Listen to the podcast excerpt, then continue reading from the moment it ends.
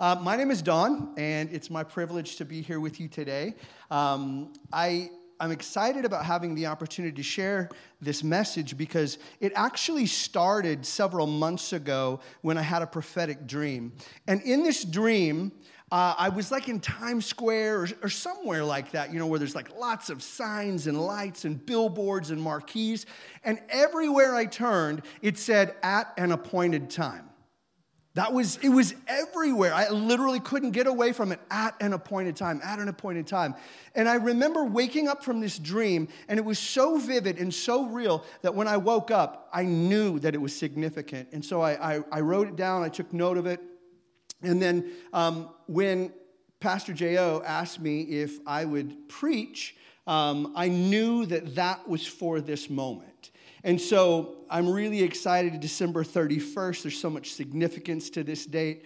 Um, and so as I was pondering and meditating about at an appointed time, what, what would that possibly mean?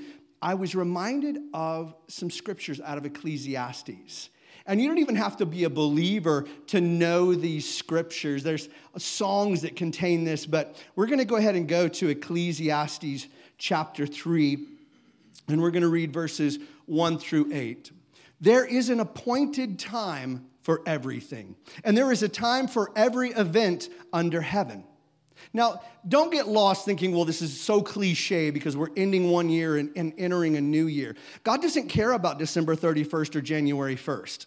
God exists outside of time. But I do believe that this is a now word, and I believe that the Lord is speaking to you today. So don't, don't tune me out just because you, you think you know these scriptures. There's an appointed time for everything, and there's a time for every event under heaven. A time to give birth and a time to die. A time to plant and a time to uproot what is planted. A time to kill and a time to heal. A time to tear down and a time to build up. A time to weep, which for me is frequently, and a time to laugh Thank you, as if on cue. A time to mourn and a time to dance, a time to throw stones and a time to gather stones, a time to embrace and a time to shun embracing, a time to search and a time to give up as lost, a time to keep and a time to throw away, a time to tear apart and a time to sew together. A time to be silent, there's an echo in here. A time to be silent and a time to speak, a time to love and a time to hate, a time for war and a time for peace. As we come to the end of one year and we're on the cusp of a new year, it often warrants reflection on the past. But more importantly, I think that we need to be prepared for the future. If there is an appointed time for everything under heaven, who does the appointing? Right? I think it's important to know because oftentimes we think it's us. But if you keep reading in Ecclesiastes in verse 11, it says, He, God, has made everything appropriate in its time, and that God has set eternity in man's heart. Did you know that? God set eternity in your heart. There is something Uh, there's a desire in you, an innate desire. You may not even be able to put your finger on what it is, but there is an innate desire in you to do more, to be more, to be a part of something bigger than yourself. And I believe that that is the eternity, the very eternity that God put in our hearts. And we often feel something lacking. Have you ever thought to yourself, I know that I'm made for something more than this? Anybody? I don't think that that's pride. I think that that is us identifying with that eternity that God has put in our heart. There is something inside of us. And I hope that today it's going to be a, a preparation for what the Lord would have moving forward. I find it interesting how many of the best Bible stories have a suddenly moment in them. Y'all know what I'm talking about? Well, let's look at uh, like Acts chapter 2 on the day of Pentecost. And suddenly there came from heaven a sound like a mighty rushing wind, and it filled the entire house where they were sitting. So many suddenly moments in the Bible. We even talk about and we prophesy suddenly moments into our own lives. What I find ironic and even a little bit funny is, is that suddenly moments are only suddenly to us. Because they are actually at an appointed time moment. God is not caught off guard. God is not surprised by this suddenly that comes and often interrupts, catches us off guard, and totally spins us out of control. The reality is, is that our suddenly is something that God has been waiting all eternity for. He's never early, He's never late. It's simply at an appointed time. Today, I would like to look at one biblical account that actually has two suddenlies, two appointed times in it, but from two totally different perspectives. Open your Bibles or your phones I'm not actually going to use this, but I'm setting it here. It's not simply a prop, it's actually alive. Somebody? So we're going to go to, I didn't tell you where to go. You're like, we're waiting. We're going to go to Acts chapter 9. And hopefully some of you are like, oh, yeah, yeah, yeah, yeah. Oh, yeah. Acts chapter 9. Do you guys know my lovely wife, Deborah? Yeah, yeah. Thank you. I love you. I wouldn't be here today if it wasn't for her and the grace of God, often manifested through her. So I just want to honor you and love you. And my baby girl, Tori. Anyway, Acts chapter 9, verse 1. But Saul, still breathing threats and murder against the disciples of the Lord, went to the high priest and asked him for letters to the synagogues at Damascus, so that if he found any belonging to the way, men or women, he might bring them bound to Jerusalem. Now, as he went on his way, he approached Damascus, and suddenly a light from heaven shone around him. Well, if you recall, just before this, Saul was one of those who put Stephen to death, the first Christian martyr. Saul was doing his religious duty, probably feeling pretty good about himself too, right? Probably a little bit boastful, excited to be a part of everything that's happening. He probably thought to himself, this is what I was born for. Until at an appointed time, he had a suddenly moment. Verse 4 And falling to the ground, he heard a voice saying to him, Saul, Saul, why are you persecuting me? And he said, Who are you, Lord? And he said, I am Jesus whom you are persecuting. But rise and enter the city, and you will be told what you are to do. Verse 7 The men who were traveling with him stood speechless, hearing the voice, but seeing no one. Saul rose from the ground, and although his eyes were opened, he saw nothing. Sounds like a lot of us today, huh? So they led him by the hand and brought him into Damascus. And for three days he was without sight and neither ate nor drank. In one moment, Saul's whole life mission to persecute followers of Jesus was interrupted. It shifted and a reality of who he had been persecuting. See, it wasn't, it wasn't people, he'd actually been persecuting Jesus himself. At an appointed time, Saul's whole life changed. Everything he knew to be absolutely true was proven wrong. And it all faded into the oblivion of the light that now shone around him. Even the men with him on the same mission heard the voice, though they didn't see anyone. They had to help Saul up from the ground because he was now blinded. They had to lead him by the hand onto Damascus. Now, we're going to skip ahead a little bit in the book of Acts, and then we're going to come back. I want us to hear in Saul's own words, who we now know as Paul, his story. So in Acts chapter 22, he's actually recounting what happened. And so, Acts 22, verses 6 through 11. I love hearing that paper turn. Sweet sound to my ears. As I was on my way and drew near to Damascus, about noon, a great light from heaven suddenly shone around me. And I fell to the ground, and I heard a voice saying to me, Saul, Saul, why are you persecuting me? And I answered, Who are you, Lord? And he said to me, I am Jesus of Nazareth, whom you are persecuting. Now, those who were with me saw the light, but did not understand the voice of the one who was speaking to me. And I said, What shall I do, Lord? And the Lord said to me, Rise and go into Damascus, and there you will be told all that is appointed for you to do. And since I could not see because of the brightness of that light, I was led by the hand by those who were with me and came into Damascus. At an appointed time, the Lord revealed to him all that was appointed for him to do. Can you imagine the magnitude of that moment? It, it's like the, the total definition of repentance. Like he's going this way to persecute what he believes is this righteous crusade, and the Lord interrupts him at an appointed time, and he starts moving in this direction. It would have been a complete shift in his understanding.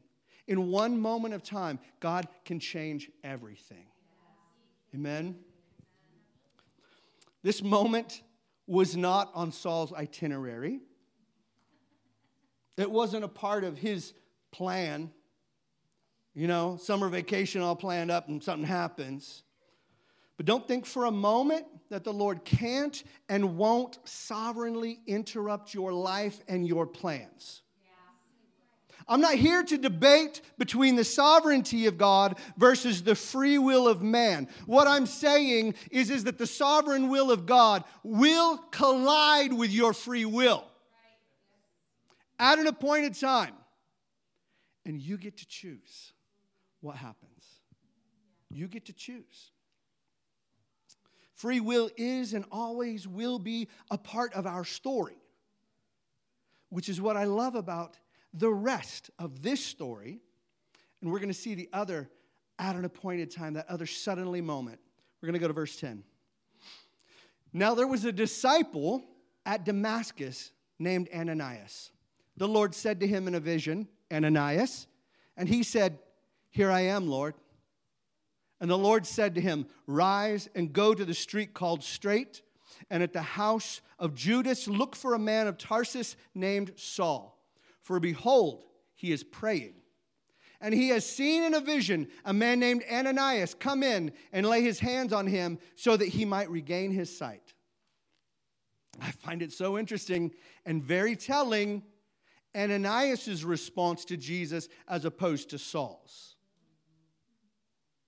Saul's like, Who are you, Lord?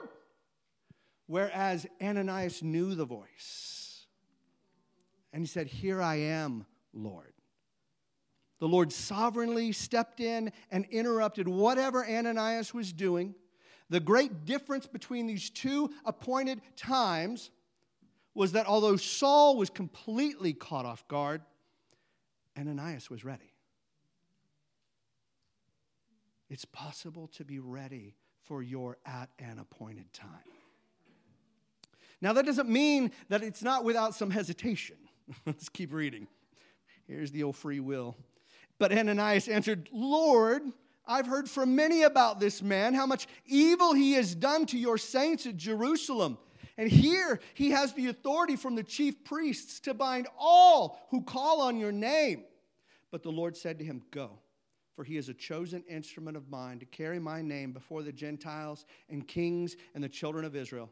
For I will show him how much he must suffer for the sake of my name. Hmm. Here we see Ananias' free will at play. He's having a discussion with the Lord. No doubt trying to reason with God. Oh I mean, God, I know you know everything, but this guy's not awesome. Ananias is literally taking his own life into his hands if he's going to obey what the Lord is instructing him to do. But Ananias had been pursuing the Lord and much like Isaiah said in Isaiah 6, verses 8 through 9, and I heard the voice of the Lord saying, Whom shall I send? And who will go for us? I wonder if the Lord might be saying that right now to us. Whom shall I send and who will go for us? Then Isaiah, he said, Here I am, send me. And he said, Go. and say to this people. See, God never controls or manipulates, but He is always looking for those who would obey, no matter the cost. And make no mistake, there is a cost. Paul had a revelation of what he was going to suffer. We don't. It often catches us off guard. But the Lord knows, and He's prepared us. It's only suddenly to us. The sovereign will of God is always at play here. Remember how Ecclesiastes said that God had put eternity into our hearts? You will never realize the fullness of why you exist and what you were created for unless you're ready to respond at an appointed time. Back to Acts 9, verse 17. So Ananias departed and entered the house, and laying his hands on him, he said, Brother Saul, the Lord Jesus, who appeared to you on the road by which you came, has sent me so that you may regain your sight and be filled with the Holy Spirit. And immediately something like scales fell from his eyes, and he regained his sight. Then he rose and was baptized, and taking food, he was strengthened. At an appointed time, for which he was ready and willing to obey, Ananias went to the most dangerous man to the Christian world, literally a murderous terrorist, and he called him brother. He came to him and he greeted him in love, ministered to him, he got born again, he got baptized in the Holy Spirit, and then he fed him. Never underestimate the power of food in ministry. May I point out that Ananias was never ever mentioned outside of this interaction with Saul, now to be known as one of the greatest apostles, the Apostle Paul. Though Paul later does mention him and refers to Ananias as a devout believer and well spoken of, the rest of Ananias' life is lost to the sands of time. But at an appointed time, he fulfilled his greatest life purpose, and for that he will always be remembered and honored. See, you may never become famous. There may never be books written about you. But I want you to know that you will never fulfill the eternity that God placed in your heart unless you're ready and willing when that appointed time presents itself to you. Are you ready? Are you ready? My question to you today is Will your suddenly be like Saul's? Completely unexpected, likely even unwelcome. Or will your appointed time find you serving the Lord and ready for whatever task he may have for you, as it was for Ananias? I must confess to you that my at an appointed time caught me completely off guard. Living for myself, I was a believer, but I was in no way, shape, or form a disciple or a follower of Jesus. And then in October of 2011, Tori, will you hand me that? I read this book, Bonhoeffer, pastor, martyr, prophet, spy. Somebody actually gave it to me like nine months earlier, but I was a little intimidated. It's kind of a big book, and I'm a slow reader. But October came, and as I always tell myself, life will slow down in October. I picked up the book, and the Lord absolutely wrecked me. Wrecked me Uh, there was no blinding light. Actually, what there was was searing pain in my heart at the realization of how selfishly I had been living. I remember him saying, Don, this man was willing to die for me. What are you willing to do? Up till that point, it sure wasn't a lot. But God knew at an appointed time I remember asking him, Lord, why did you wait till I was 42 to wake me up? And I remember his response like today. He just said, Son, it was just time. It was just time. If you haven't experienced that moment yet, know that there is a time, there is an appointed time where the Lord is going to come and He's going to interrupt your life and it's going to be uncomfortable and you're going to have to make a choice and a decision in that moment. Are you going to say, Who are you? Or are you going to say, Here I am? You have the choice. God is not a puppet master, He's a father who invites us to allow the eternity that He's placed inside of us to come alive, to be a part of something far greater than what we could achieve on our own. In that moment, everything changed. Everything changed. We, we grew up in a home church. We'd never, outside of maybe weddings and funerals, we'd probably stepped foot inside a church building five times in our life. But God was doing so many things. it was during that time that He planted the seeds of Honduras. And although He didn't reveal to us everything, nothing was the same. I remember December 30th, 2011. A guy named Spencer Van Ling walked into my office. And um, he was up here by himself. Amber and the kids were still down in California, and he needed to get some insurance stuff going. And I, I sat down with him, and um, we just hit it off. You know, we talked about all the things you're not supposed to talk about God, guns, religion, politics, all the things. Let's go, North Idaho. And um, knowing that he was up here by himself, today is also my birthday. Um, and so, thank you. Thank you. It's, don't, nope, thank you. Thank you. Knowing that Spencer was up here by himself and just knowing that this was, this was a divine appointment. I reached out to him on Facebook he says I stalked, I just communicated. Um, and I invited him over to our house, um, just a little chill get together, and, and he came over. And what the Lord did through that divine appointment has forever changed my life. I needed him as much as he needed me. He said, Hey, I got invited to go to Heart of the City Church.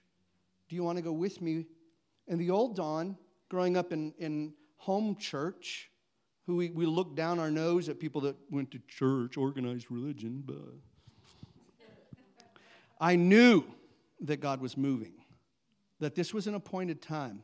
Everything in my life was in flux. Everything I knew to be true, all of a sudden, had lost some ground.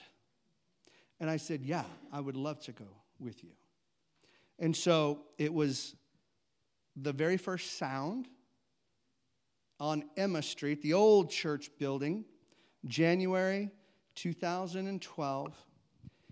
And for the next two hours, I sat there and just ugly cried as I sat in the presence of the Holy Spirit. I'd been in a desert season for so long that to be in the presence of the Holy Spirit, I was undone. And I remember going home and talking to mama, and I'm like, this is where we're going. This is where we're going. And I want you to know if this is your first time here, or if you're just, this is a, a, new place and you're just checking it out, I want you to know that God has used Heart of the City Church so dynamically in not just my life, but my family's lives. God used Heart of the City Church, Pastor J.O. and Ray Dean and the team, to allow us to step into the eternity that God has placed in our hearts. If you're looking for a church home, I don't think you're going to find a better one than this. We're going to challenge you, we're going to disappoint you, we may even offend you. But I want you to know that this is real. This is real. So, the, some of the most important people in my life I have met through Heart of the City Church. Now, you're at an appointed time, may look very different than mine. My hope and prayer is, is that you're an Ananias in this story. And as I close, I want to give you some key things I see that Ananias did to be ready for his appointed time. Number one, and this may seem really elementary, but you need to be a follower of Jesus. Number one, I, it seems like a given, but Jesus himself said that on that day when some stand before him, he will say, I never knew you. I honestly believe that had I died before this encounter, I think Jesus would have said to me, I never knew you. Even though I knew how to prophesy, even though I knew how to hear the voice of God, even though I had seen miracles, I believe that the Lord would have said, I didn't know you, Don, because I didn't know him. So, number one, be a follower of Jesus. I call myself a believer, but there's a big difference between acknowledging Jesus and actually being a disciple and following him, surrendering to him. A lot of people acknowledge Jesus as Savior and they never make that next step to making Jesus Lord. It's not simply a, a title, it's an acknowledgement of the place that He has in our life, the authority He has in our life. That He is, in fact, God of our lives and not ourselves. Saul followed his religion to a T, but it wasn't until he actually encountered Jesus did he really find his purpose. So, number one, be a follower of Jesus. And if you're not, at the end of the service, you're going to have an opportunity it's one of the, the, the things that we never, we will never ever get away from offering people the opportunity to become a follower of Jesus. Number two, be a part of a healthy local church. Ananias, it said that he was known among the believers. He wasn't some kind of lone ranger, I don't need to go to church to be a Christian. You guys know those people? Oh, yeah. Well, I was one of them for a long time. Somebody come over and they start talking about Jesus, and I could talk a good game. But it was all up here, there was nothing in here. And what's interesting is, is one of my favorite scriptures, I'm going to open it in this new Bible that was just given to me yesterday as a gift. Proverbs 19.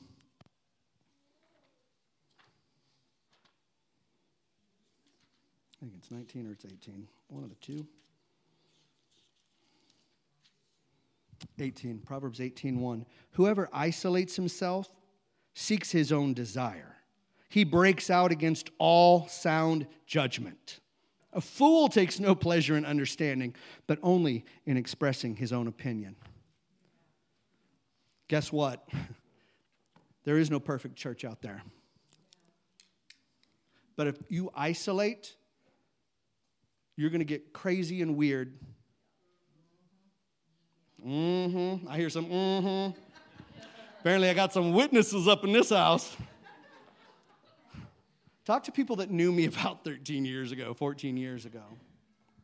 You've got to be a part of a healthy local church. See, Ananias understood that there was safety in numbers. Number three, be a part of a small group. When the Lord brought us to Heart of the City Church 12 years ago, one of the first things we did was get connected in a small group. I had been alone long enough to know that being lost in a crowd, even a crowd this small, isn't going to cut it. I needed intimate relationship, and that can only be cultivated in small group settings.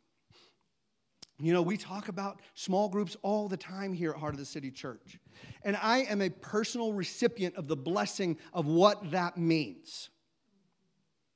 If you're not a part of a small group, make that a commitment to yourself and your family for the new year. Don't just keep sneaking in and sneaking out, riding on the tailcoats of somebody else. Get in the game. Be a part of a small group. You can go to theheartcda.com slash small groups to find one. Or go to the next steps, starting on Tuesday. Number four, you need to have spiritual authority. Now, of course, the church and the elderships provide this, but I'm talking about having a few key people in your life that have full access to speak into anything at any time.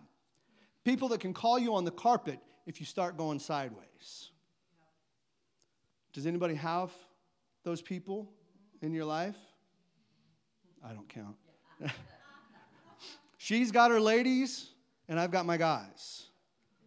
Clint right here, front row, he knows that he can he can call me out on anything at any time. Right? Uh-huh. I think that we need that. And oftentimes that comes through the small group setting, but sometimes God will intentionally place men and women in your lives that that is their primary role. You know, Timothy had a Paul someone that was speaking into him and challenging him and encouraging him, speaking life.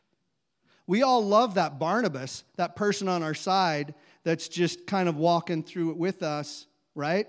Barnabas, the encourager, but we need the challenger as well. Or we're never going to grow. Number five, daily reading of the scriptures. There isn't a single one of us that can remain healthy for very long if we don't eat. We also need to feed our mind and our soul. You're already feeding yourself something. It might be the daily news or social media, but that isn't a very healthy diet. We need the living Word of God in our bones and in our guts. And lastly, number six, join in the 24 days of prayer and fasting. This isn't some religious act. This is, this is something that I'm doing unto the Lord and guess what? I'm going to get a lot more out of it than God does. God doesn't need me to do this. He desires for me to, to slow down life, to quiet myself so that I can hear his voice better. There's a, a saying that I love it's the greatest cargoes in life come in over quiet seas. There's so much noise out there, so much competing for our attention everywhere we go. There's signs and there's sounds. But I believe that the Lord would encourage us. Starting January 2nd, we've got our all church prayer January 2nd at the Coeur d'Alene campus, 606. I believe that the Lord would have you be there. Start your year off right, praying, submitting yourself. Lord, what would you have me to do? But I think that we, if we don't slow down, if we don't quiet our souls, we might miss what the Lord would have for us. Even our appointed times may get lost in chaos and storms. I believe that every one of us will have an at appointed time in our lives. There actually may be key ones and smaller ones along the way. The question will likely be Will you be Saul completely blindsided and unprepared? Or will you be like Ananias, ready and waiting and willing when your moment comes? On my way in this morning, I need coffee. On my way in this morning, I got a phone call from Pastor Stephen, and he said that Pastor Leo had passed away this morning in his sleep. Pastor Leo is very special to us. The heart of the city. He was 92 years old. He and his wife Phyllis were missionaries and pastors in Japan for almost seven decades. Almost 70 years. For the last 44 years, Pastor Leo had made a habit of reading through the entire Bible every year. As it turns out, he had just finished reading Revelations. And then today, on the last day of the year, he went home to be with Jesus. And I know that the first thing he heard was, Well done, thou good and faithful servant. I don't want him, I don't want me to be, we want there to be a chorus of people that when they enter heaven, the Lord says, Well done, good and faithful servant. I don't want any one of you to say, I never knew you. But Lord, I went to church. I never knew you. But I read my Bible. I never knew you. It's not enough for you to know him. Does he know you?